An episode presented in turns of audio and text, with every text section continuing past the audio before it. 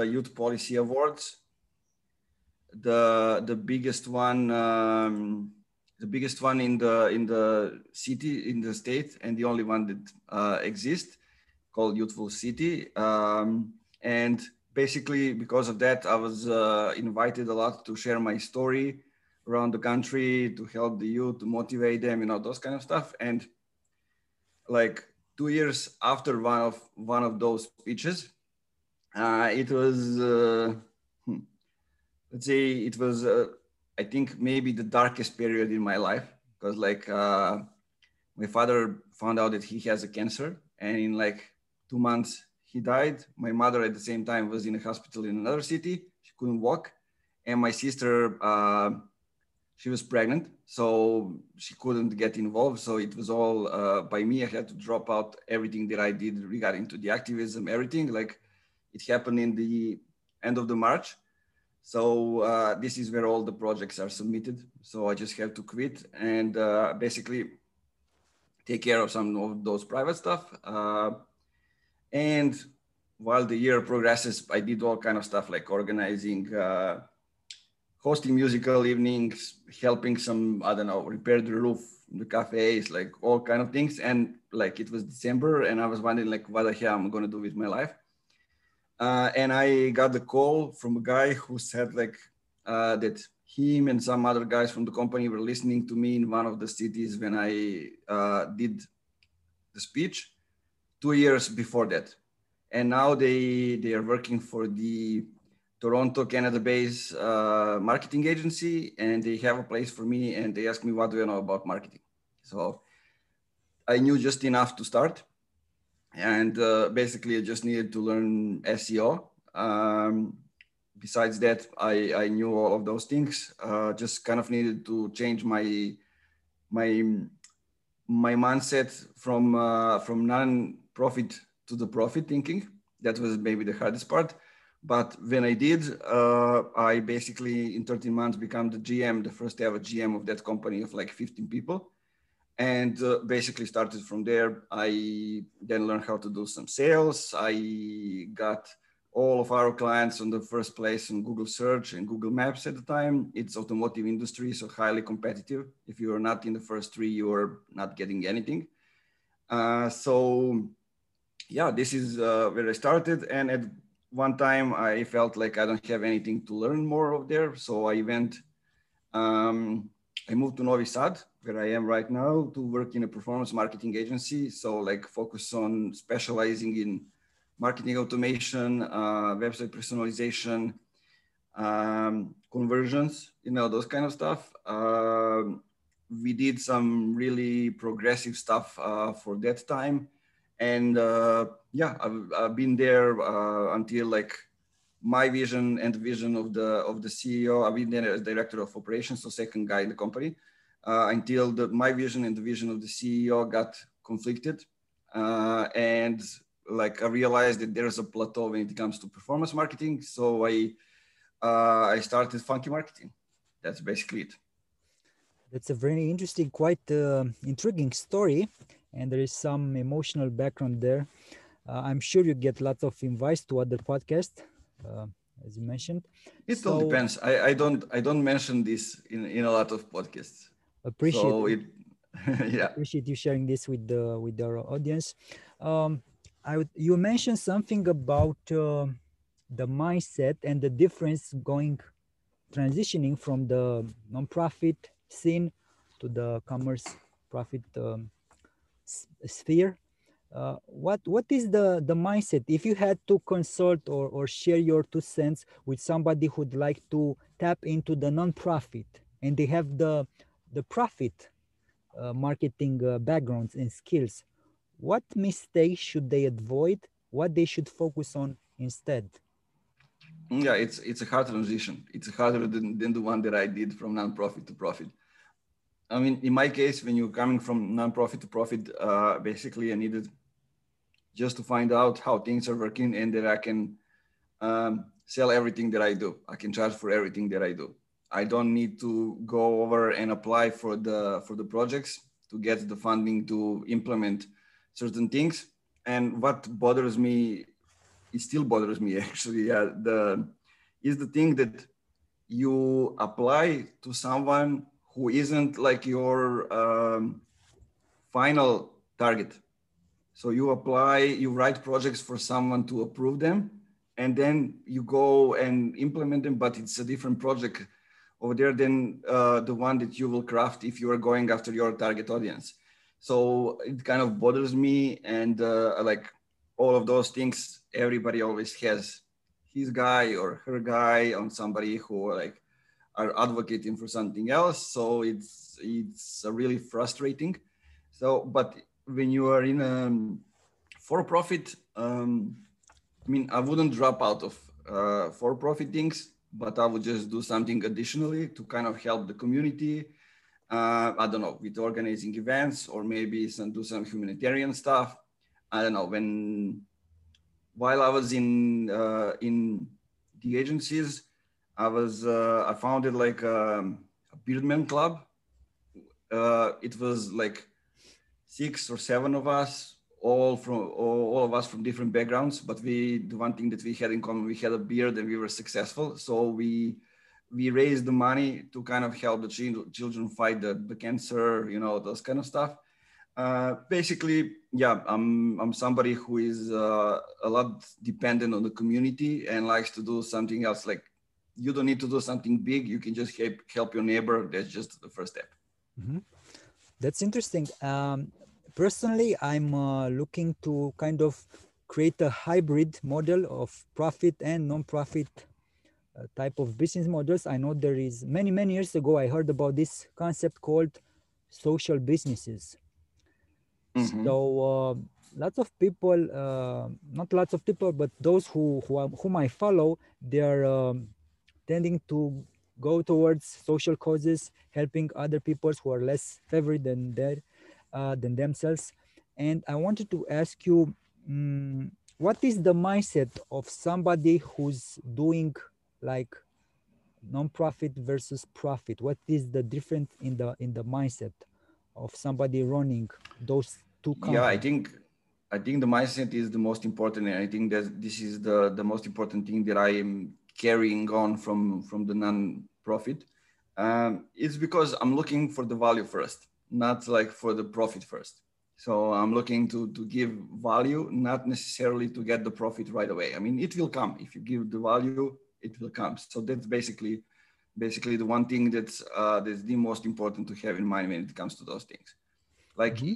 uh, as much as you give, you're gonna gain a lot more, but you need to be patient and you need to kind of really give the value, not just talking about like oh, I'm giving value every day, I'm sharing this. No, you need to kind of step up and really do the stuff. Mm-hmm. Okay, value is uh, is a key aspect in in business, regardless the industry or the vertical. Uh, can you share some case studies like or, or examples of um, of value building, value offering, value positioning, anything that comes in, in mind to help people who used to hear these concepts, but they never tried to offer value first and get paid second? Yeah, I mean, uh, like I'm sharing stuff online, all my journey and everything that I do for free on LinkedIn and other social media for like 10 years. So basically that's that's one thing that we can always get back to. Um, it's kind of hard to change the mindset and to start, but when you start, you go all in. Like don't hesitate, like I'm keeping the best things for myself. No, I mean, if you're really the best at those things, you will only be the one who needs to perform it to actually get results out of it. So don't be afraid to go ahead and share those things. Don't be afraid to kind of jump jump on a call with someone for like it can be five, it can be 50 minutes, it can be 30 minutes. I don't know. It all depends how much time you have per week, but just go ahead and help people without like looking to gain something from it. Um, I don't know if you are going after after some clients maybe the i don't know the situation happens a lot when when the companies work with agency is that um, they don't trust them because they their trust have been violated one time two times three times and then they, they want to have like the proof of concept So don't be afraid to go ahead if you know your craft and you know that you are worthy. Don't be afraid to kind of go over there uh, and not only deliver, but do even more, um, more on top of that. And if you deliver, you will get paid. You know, those are kind of the things that um, that goes in mind. And also, like uh, what I would like to do is uh, kind of like more related to the working with clients. I like to uh, go with them with uh, one to three uh, new ideas of how we can improve things in every two weeks.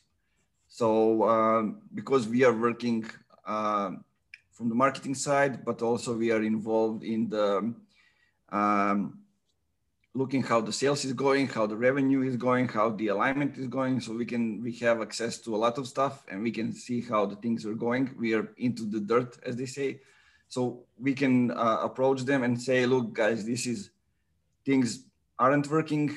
Maybe we can do this stuff to get better. You know, those are not some things that you get paid for you know but those are stuff that you when you prove that you are a person and they can rely on you so you need to build more of a relationship uh, when it comes to exchanging value than a relationship with exchanging profit awesome awesome insights uh, regarding uh, uh offering free value versus offering like um, for example an audit marketing audit or maybe website critiques or regardless what is the strategy? How, how strategic should people be uh, so that they can balance the free information which they have with uh, maybe a paid consulting uh, to, to get the, um, the kick in the door to start a relationship with potential clients?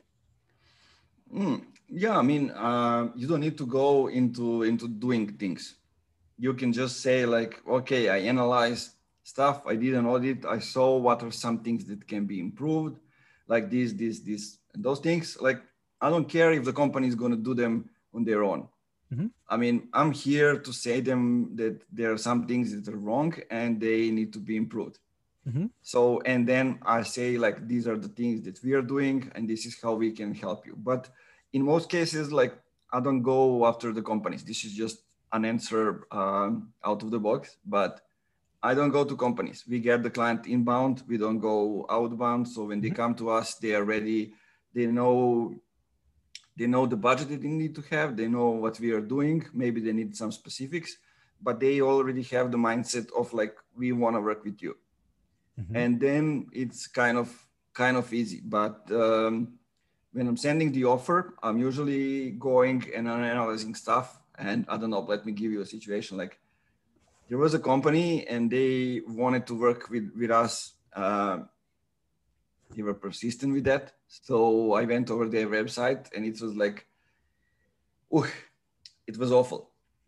The website was awful. They needed, uh, they didn't even have social media uh, profiles. Uh, like the link from the social shares icons on the website was leading to some of the serv- server providers where they they bought the the, the server. So uh, basically, this is what I told them. I told them that I'm embarrassed of only looking at their website, and I was like, okay, this guy is gonna say, who the fuck is this guy telling us uh, that our website sucks and you know those kind of stuff. But actually, they appreciated that I was honest because they knew the situation, and they told me, okay, let's give us an offer and let's fix it.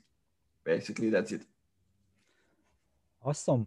Um, I'm now in a in a stage where uh, I do local work as well. Uh, I know that you are based in Europe as well in Serbia, as far as I know.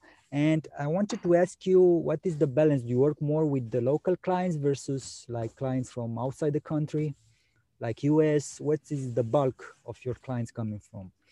Yeah, uh, most of them are uh, outside Serbia. Uh, like when we started in last year, we used first the, the clients from Serbia to kind of uh, prove the concept of what mm-hmm. we are mm-hmm. doing and that it is working. And then we we kind of um, make made a share. I think we we like changed the pricing like four times in the last year, and we closed I think 34 deals in a year. Uh, and basically now we are uh, we are in a place when we are like satisfied with the pricing and we want to go after the us market so when it comes to the scope of the clients that we have right now um, let me see uh, i think our biggest client is is from serbia but they are actually based in san francisco so they just started from serbia and it's a huge company of like 700 people they're going to be a new unit actually they're calling themselves unicorn so um, yeah, another one of 500 people is gonna gonna jump in uh, in a, in a few days as well. Uh, besides that, we have a Canadian-based startup.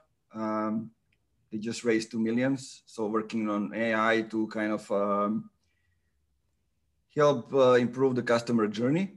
Uh, another one is based in Turkey, also uh, startup that raised seed B investment. Now they're going after seed A um, we have a few which are based uh, on in uh, Southeast Europe, and like it's um, translation and localization, like company working with Facebook, let's say for Macedonia, biggest pharma industries, those kind of stuff. Uh, and we have uh, Boston-based uh, company, which is more in like spend management thing. So all of them are related to the tech uh, and all of them have uh, have good culture, know the know the values, and know where they want to go. So basically, those are the criteria that that we have uh, at the moment for for the companies, and yeah, it's going really well.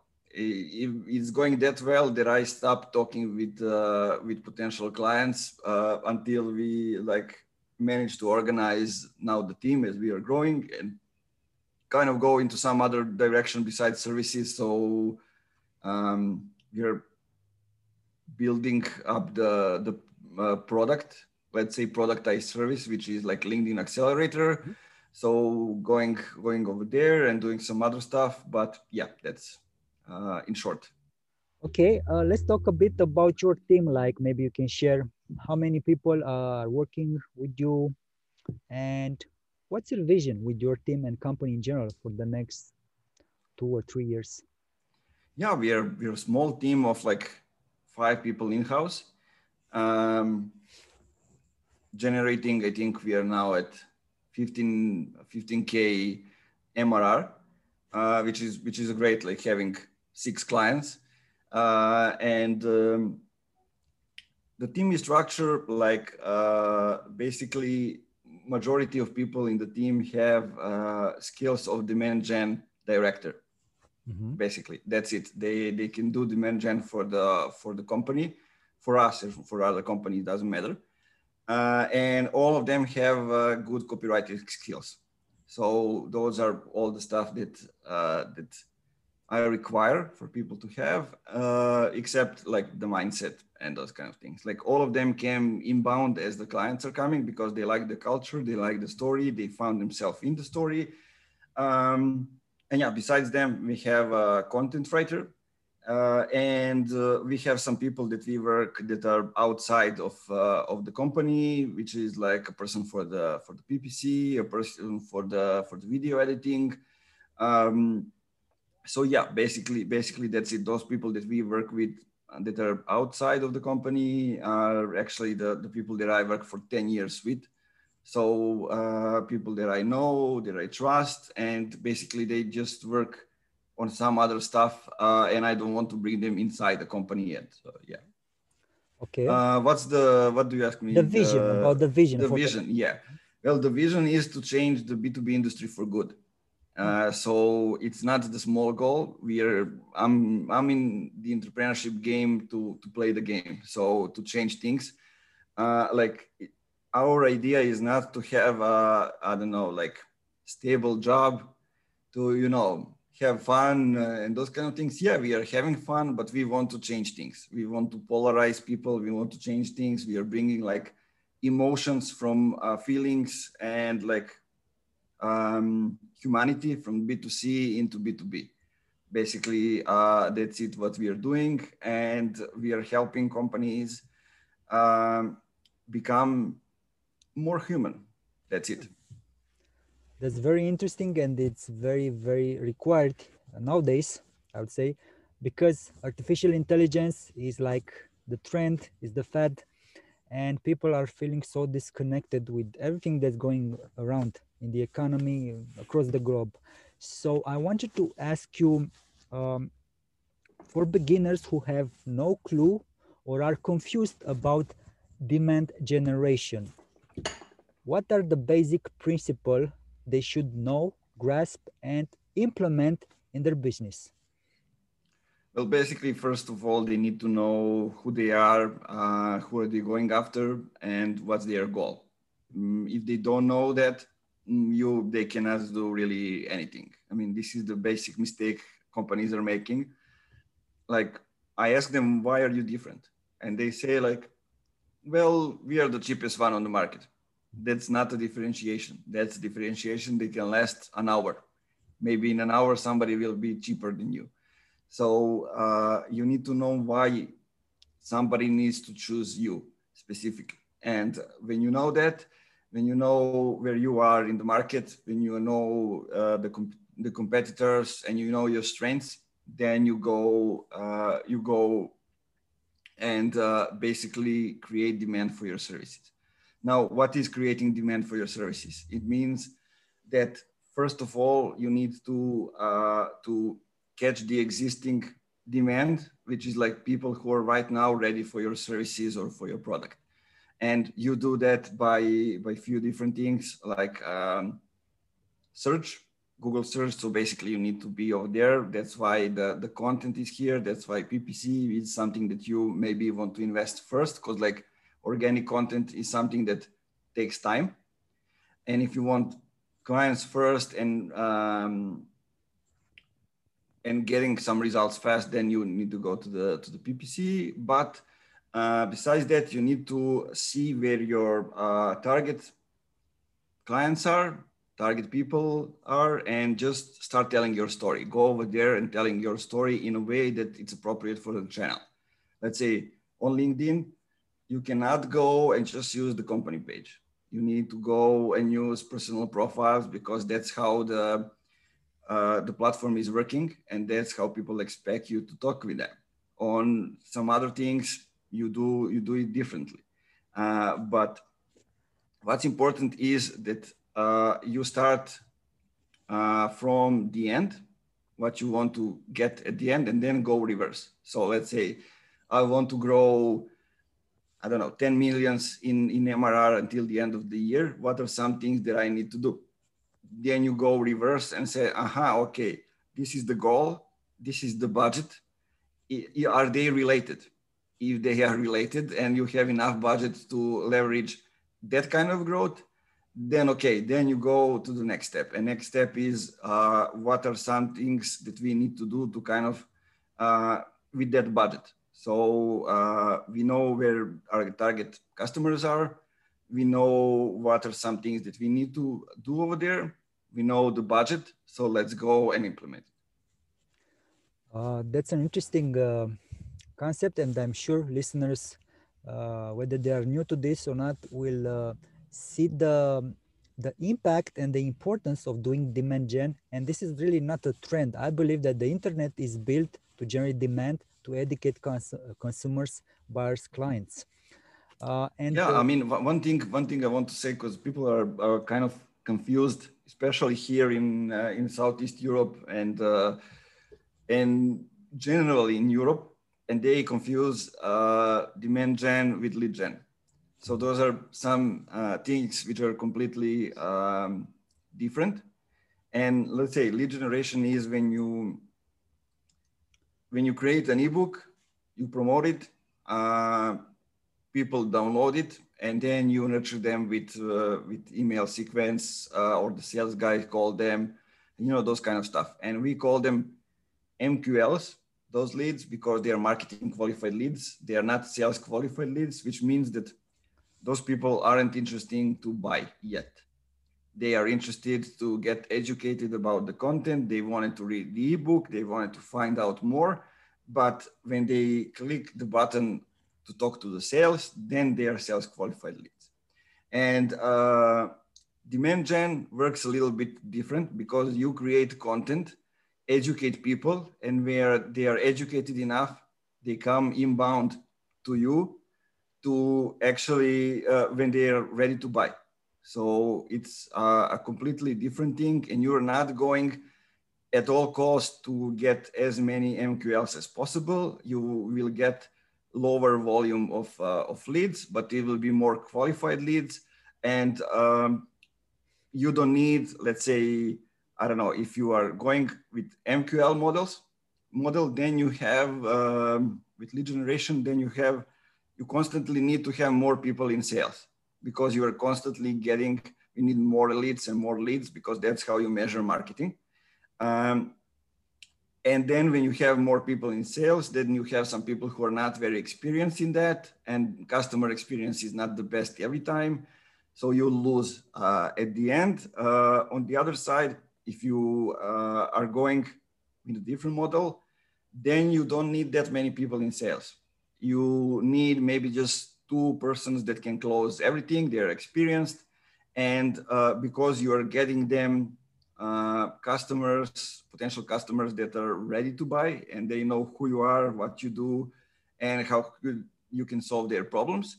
Basically, then um, they can close them and they, they, can close them in the larger scale. So you can uh, actually get bigger deals.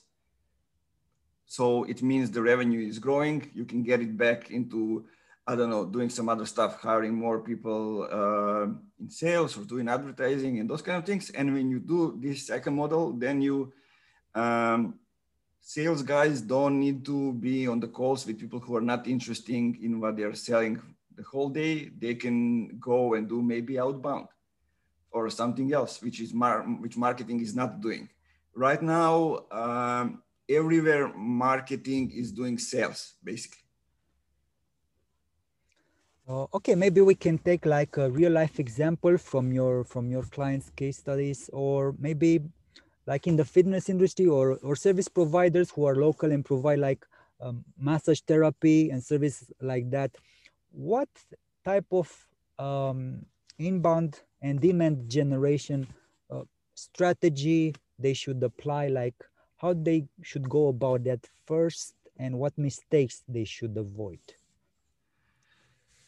Mm, it all depends. Like here, we was talking about model which are B two B, and this is like B two C. So yeah. it's uh, it's a little bit different, and it's basically you need to go to the people. That's it. Like uh, in B two C, you are close to them. You're talking directly with people, and you need you need to use those things uh, to your advantage. So let's say good examples. What we're doing are Netflix, are Airbnb you know, those are companies that are not waiting for their um, customers to come to them. They are they are going towards them, giving them personalized experience. Like Airbnb will give you uh, as as much personal experience as possible based on the data that you give them. Netflix as well is going to recommend you movies, series, those kind of stuff. And uh, and not only that, if you go to their social media, uh, you can start talking with them you know so you can go to them you don't need like and they're reaching out to you as well so you're meeting in the middle it's not one way communication it's two way communication and when customers have that experience with with netflix with airbnb what do you think will they uh, go back to the old way of communicating with the companies and like uh, okay so we're gonna go now i don't know to coca-cola to some other stuff so some automotive maybe companies and they're to go back to the model as it was before. No, they're to demand from those companies as well to change and to change the approach, to change the, the way they communicate with them.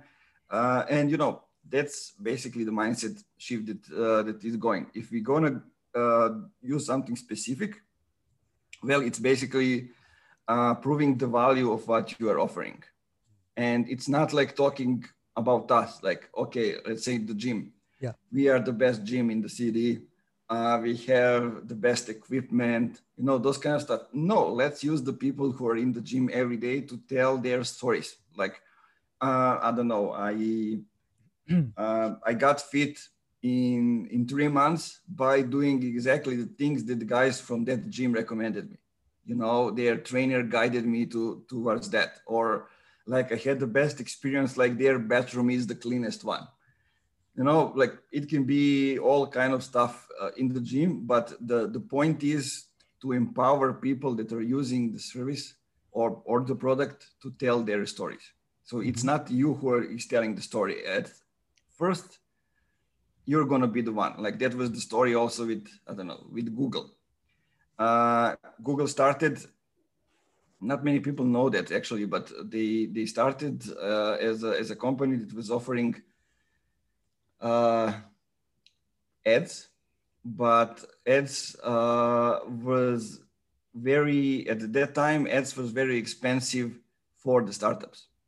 Uh, so they at that time you need you needed studio you needed to record the commercial you know all kind of stuff. And startups couldn't afford that so they said okay uh, we are going to be the ones who will offer something uh, that's more approachable for the startups and that's where we're going to position ourselves. And that's how they started. And nobody knows actually the story.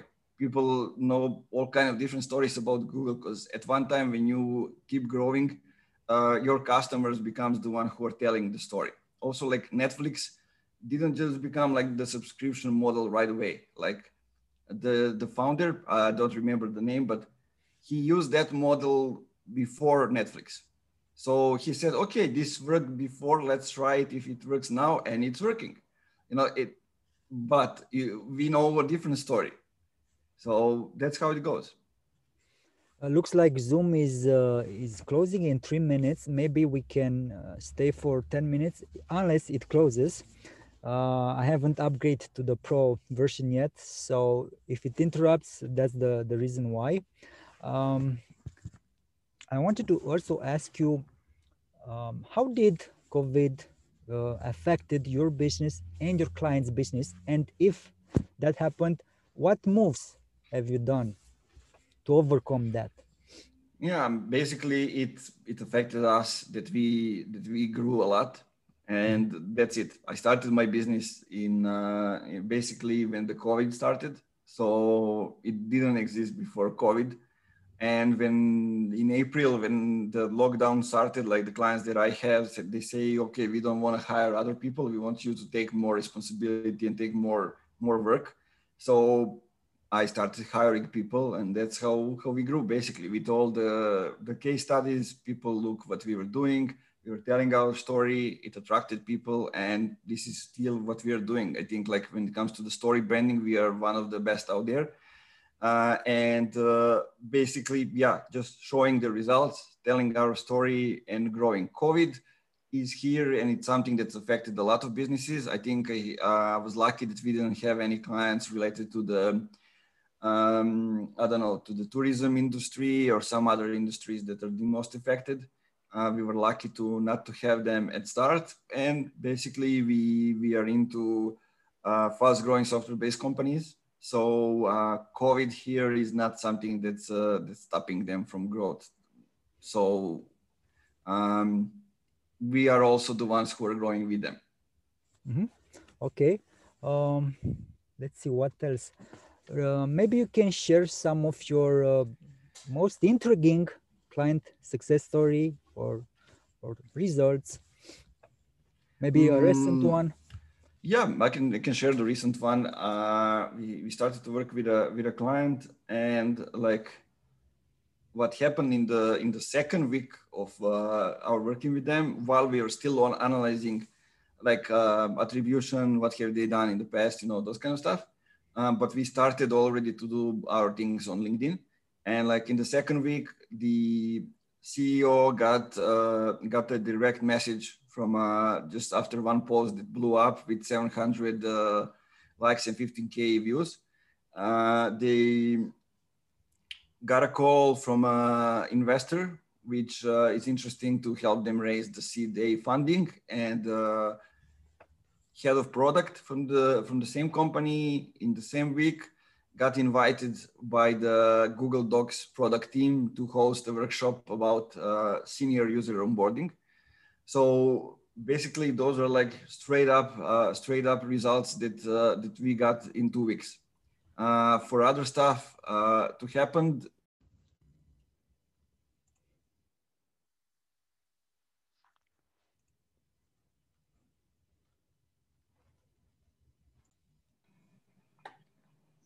Hey, welcome back. Sorry about that. Yeah, all cool. Now, uh, if you allow, I'd like to share the screen while I browse through your site because I'd like to to talk more about your your offer pricing. Are you okay with that? Yeah, yeah, for sure. Okay, just a second. Let me know if you can see the screen. Mm-hmm. Yeah. Awesome. Now I would like to to ask you um, about the the core About service. packages. Yeah, about the packages. The main difference between them and uh, what our clients are really looking after when they come to you. It it all depends. Like we have our services packed in like um, three different groups. First one is um, actually analysis and uh, and attribution, where we basically when we come to the company, we first analyze what they have done before, what is the situation, like to to draw you the picture. Like if they have ten inbound leads, they are closing three, and we need to find out who are those three, why they are different, why they are closing, uh, and when we know that, then we get into the, the second part, which is demand gen. And when we um, actually put the gasoline on what's working on those three leads and find the similar ones and um, actually get, get the growth. Uh, and the, the third part is basically the part where, uh, where we are here for them to kind of uh, do the reporting and to help them with uh, with some consultings or some education trainings and those kind of stuff. Okay, and when you mention uh, like uh, analyzing what they've done well or not, what's missing, is that part of the discovery call, or how do you how do you price that part of the service? No, that's uh, that's the part of uh, part of the service which happens before we start creating content and uh, advertising or really anything else. Mm-hmm. Because uh, what does it mean? It means that uh, I get into the G-Analytics, Search Console, uh, Woopra or Salesforce or whatever they are doing, and I analyze things uh, not only that, I mean, the second part is also analyzing the social media profiles, uh, websites, all those things, optimizing them for conversions. Because if we're gonna start with with creating content with advertising, we need to first uh, find out what's working, what's not working, and to optimize uh, our profiles, our website for conversions. So if somebody comes there, we are sure that they convert. So yeah, that's that's uh, the start and when we start. Mm-hmm. Okay. And um, do you have any minimum requirements like you only work with clients for X amount of, of months with contracts? How do you select the, that part of the business? How do you? Yeah, uh, I feel like a lot of companies uh, are basically just, um, I don't know, just losing the clients by saying that um, they need to sign a yearly contract hmm. or something like that. Uh, I got approached by a lot of companies which are, let's say, afraid uh, because they didn't work with uh, with agencies before. Maybe it's demand gen agency, maybe it's uh, just digital marketing agency, or they had bad experience with them and they don't want to commit to the yearly contract before they get to know you. And I mean, I'm, i have this attitude that uh, you can, uh, I mean, even if something goes wrong, we are just uh, normal, regular people. And I don't work with, with uh, clients who are bad people. So if something is not working from our side or for their sides, uh, we will communicate that. And it's not the end of the world if we if we don't agree around things and stop working together like uh, those are normal things and regular things. We usually start with a three months contract where because uh, when we start, we create strategies for the three months. We tell the clients exactly what's going to happen in the next three months. So this is what's happening in the first month. This is what's happening in the second. This is what will happen in the third month. Because we've been there, we have done it, so we know how things are uh, going. And also, these are the things that we are doing. These are the things that you are doing from your side to make that happen. Okay, and what are your favorite tools to communicate with with clients to keep in touch with them? Um, usually uh, we adapt to, to them. It, it all depends, but like um, in most cases, it's uh, it's I don't know. For some, it's the it's the LinkedIn itself. For some, it's uh, it starts with email. It ends with an email because it's the most important one, and all the important stuff needs to go through the email. But there's also like WhatsApp for the fast communication or for some clients we are into the the ClickUp or other project management platforms when we can give them tasks uh, and kind of follow up what's going on and guide them so it all depends on the on the service that we are providing uh, where we are and how how big uh, of a help we are for them Mm-hmm, mm-hmm. Okay. So, did you notice that, um, for example, clients who approach you through LinkedIn, they prefer uh, to keep your communication over LinkedIn, or this is not common across other clients? Uh, yeah, LinkedIn is uh, is a nice go-to platform for everyone in B2B. So uh, if I'm let's say recording a podcast or talking with someone, if we started the communication on LinkedIn, then we will keep the communication on LinkedIn. It it goes the same uh, for Instagram or for Facebook. Usually, it's the the first uh, channel that we use for communication, that one uh, is the, the one where we will continue the, the communication. I mean, we can move to the email and to some other stuff, but usually those are the channels where people are most active. They, they reach out to you uh, on those channels. Mm-hmm, mm-hmm. Okay. And mm, may I ask you, I'm very curious about what is your number one um, client generator? Like maybe it's a platform like you mentioned LinkedIn or something else? How do clients yeah, approach you? It's LinkedIn 100% and also like referrals, but referrals are also coming from from LinkedIn. So that's it. Like in 2020, we we got uh, 34 deals closed only on focusing on LinkedIn.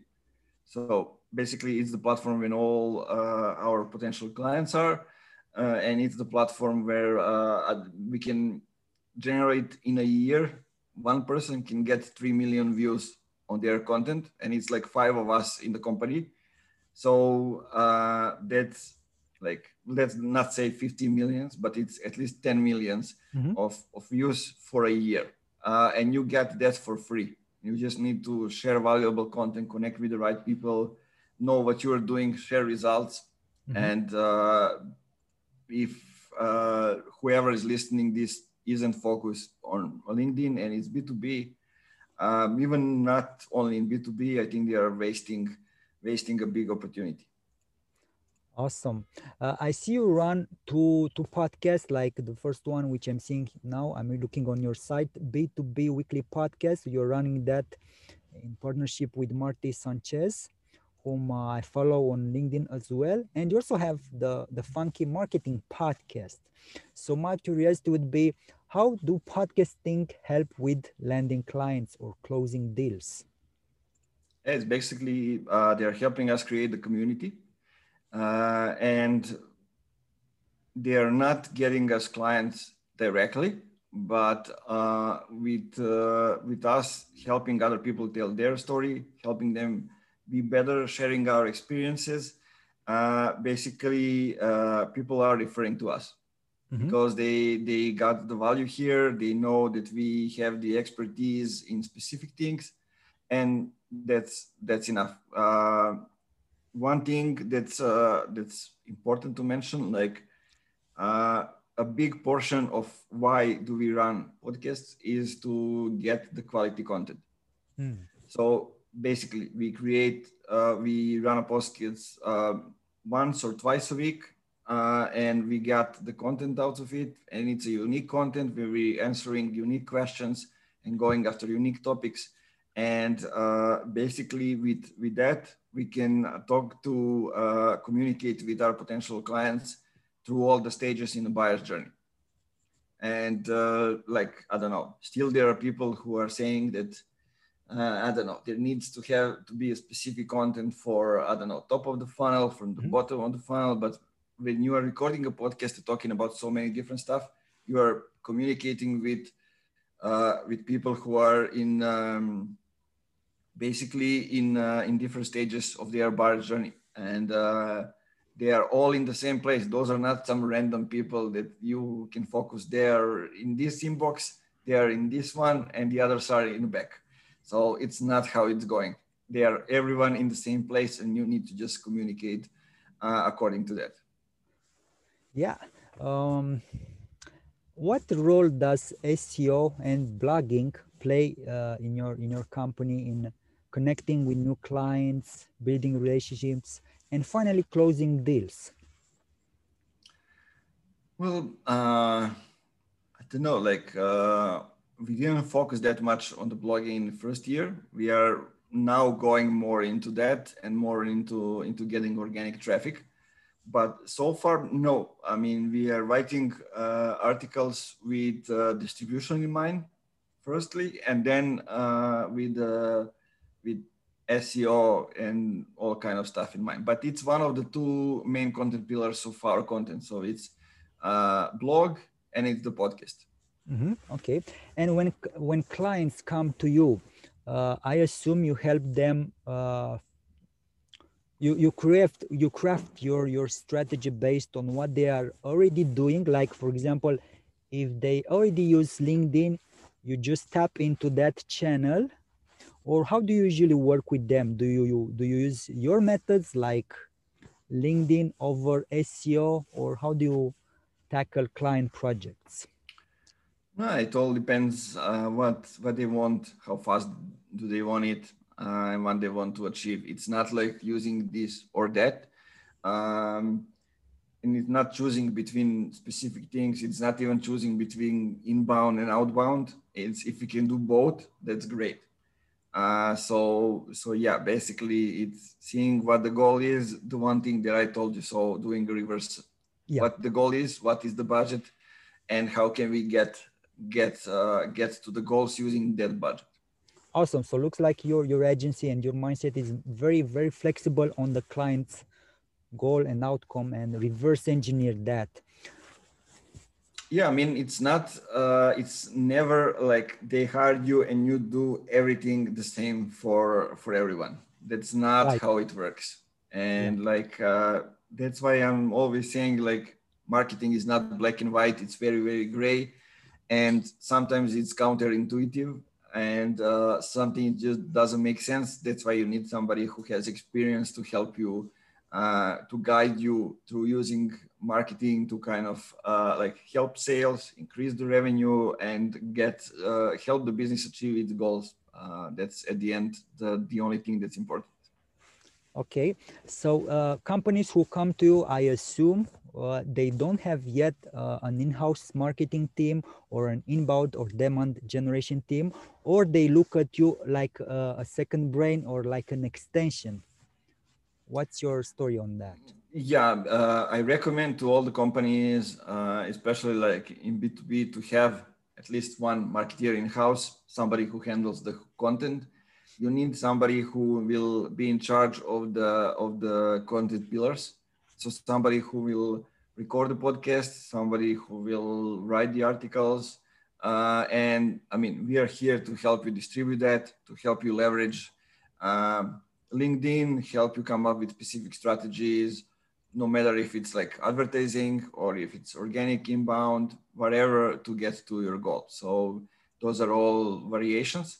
Uh, but uh, we are not the ones who are just like using what the, the strategy the company has and kind of moving there.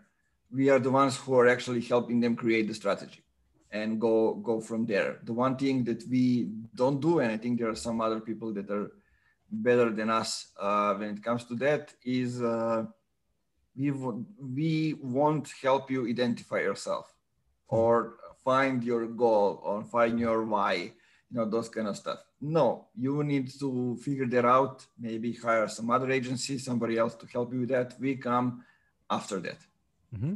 Okay. And so you do more like strategy, you you you you help them plan their their content, you help with sales. Do you also provide done for you content writing or you let that to to their uh, in-house members? It all depends. It all depends uh, on what we need to achieve. What do they have? Uh, sometimes yes, sometimes no. Um, yeah, it really it really depends.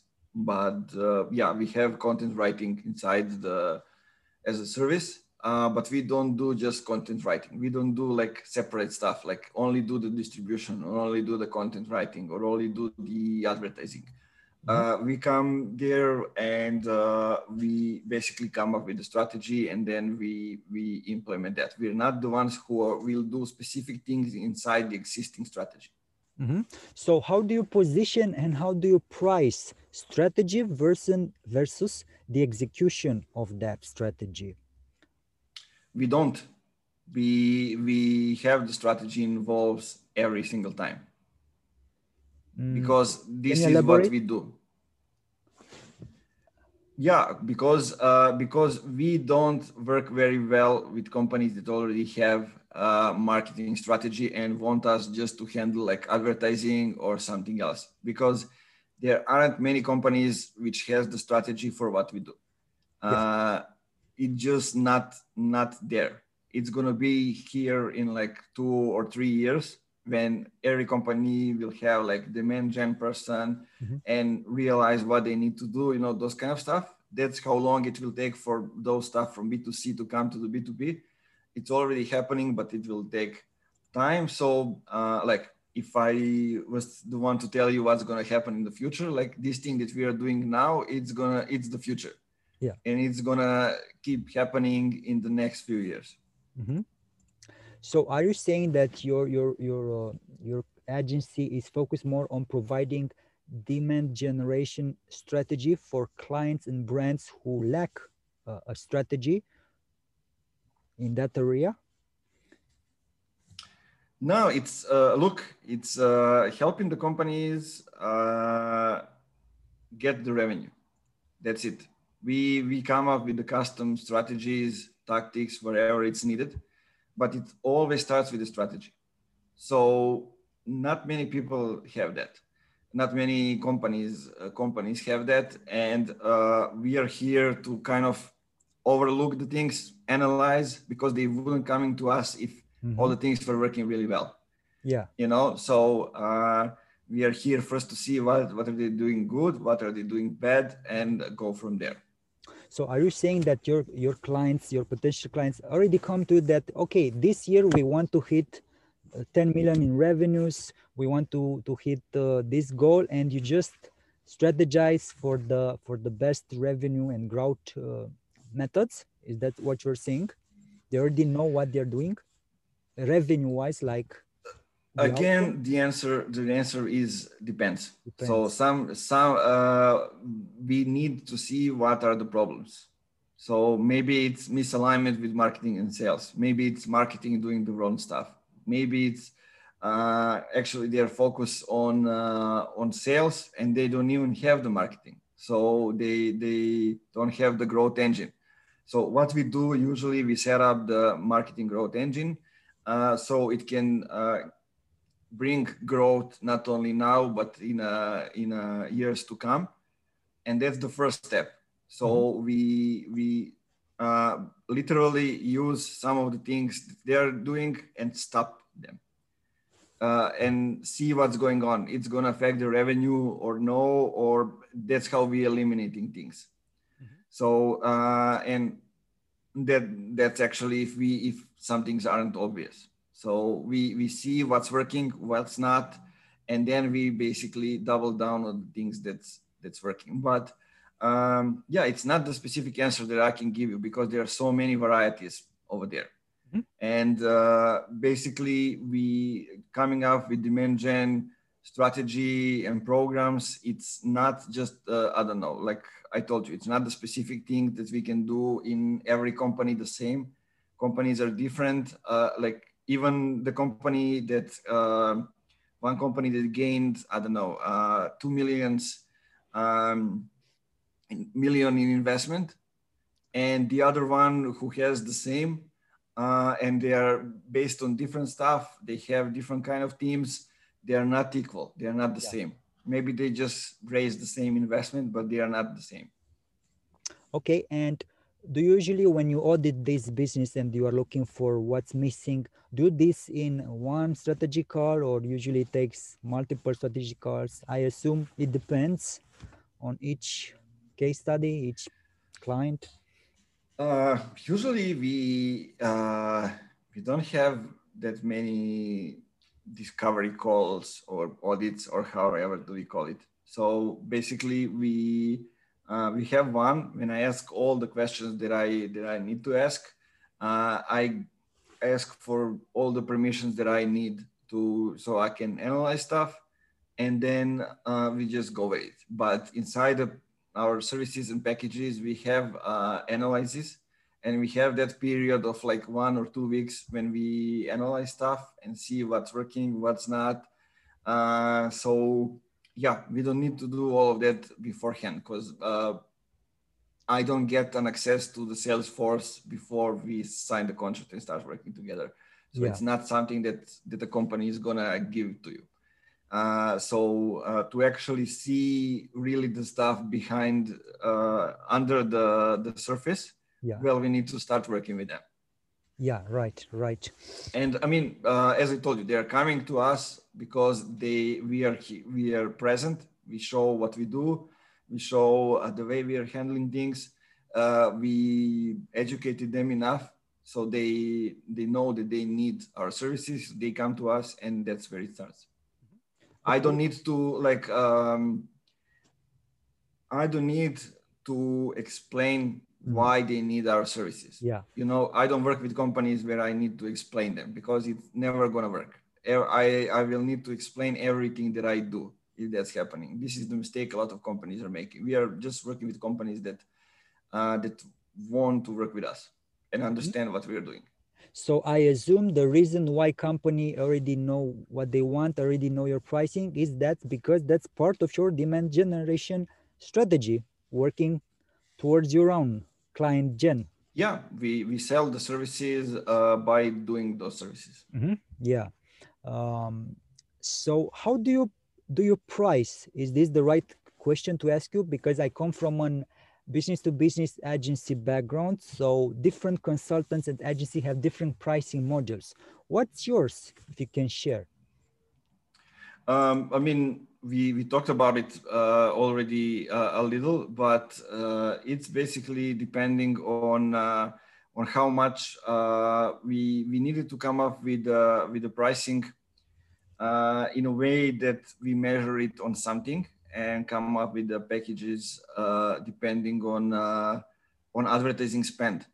So if they are spending up to 50k per month in um, in advertising, then basically we charge 10,000. If they mm-hmm. spend, uh, I don't know, uh, 100K, then we charge 15,000. Basically, because we are coming from the Europe, we are, uh, we are cheaper than, uh, than the companies based in the, in the US. We start with 5,000, they start with 15,000. Um, and it's because our employees are in Europe uh, and we can actually the, the their salaries are a little lower than it is in the US. So yeah, we are playing to our advantages. That's it. Mm-hmm. Okay, it makes sense.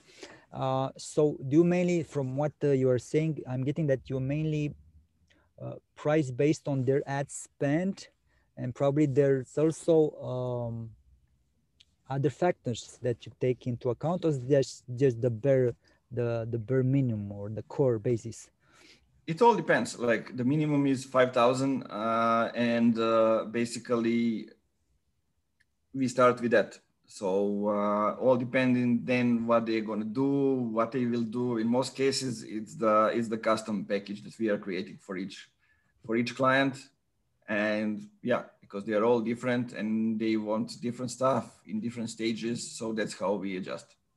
Uh, okay, I mean, like, for example, I assume there are companies who don't have a budget for paid ads and they just want to invest in inbound.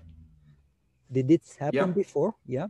So in that case, uh, how would you price? Would you price based on the revenue of their company or based on other variables? it it all depends it all depends like um, they know what is the budget they they can invest uh, on a monthly level Yeah. uh, we know what they want so they don't want advertising but maybe they want more content or they they want i don't know trainings for their team to get it somewhere you know all kind of stuff and it's all like um adaptable to the client Okay. Uh, one last question is what type of uh, wisdom advice would you like to share with listeners who are getting into demand gen or who are they running a demand gen agency? What is your best uh, advice for them? I mean, my advice is always to to go out there and uh, and be honest. That's it. Um, there's no um, way in which people or the companies can be quiet. That doesn't exist. It's not happening. So they need to go over there and start telling their story. That's it. Like if they aren't, somebody else will tell the story, and it's not going to be the way they want the story to be shared. So it's not going to be good for them. Uh, so go ahead, start sharing your story and take things from that. Like be honest, start from the pain that you have, start from the from the troubles that you are going to, and uh, your customers will uh, will feel your pain and feel the same emotions and uh, help you actually get to your goal. Thank you very much. Thank you very much, uh, Nemanja. Appreciate your time, your support, your insights, and your your wisdom. Thank you, man. It was a pleasure. Thank you. It was a pleasure having today for the show. okay. Have a great day and catch up soon. catch up. Bye bye. Bye bye.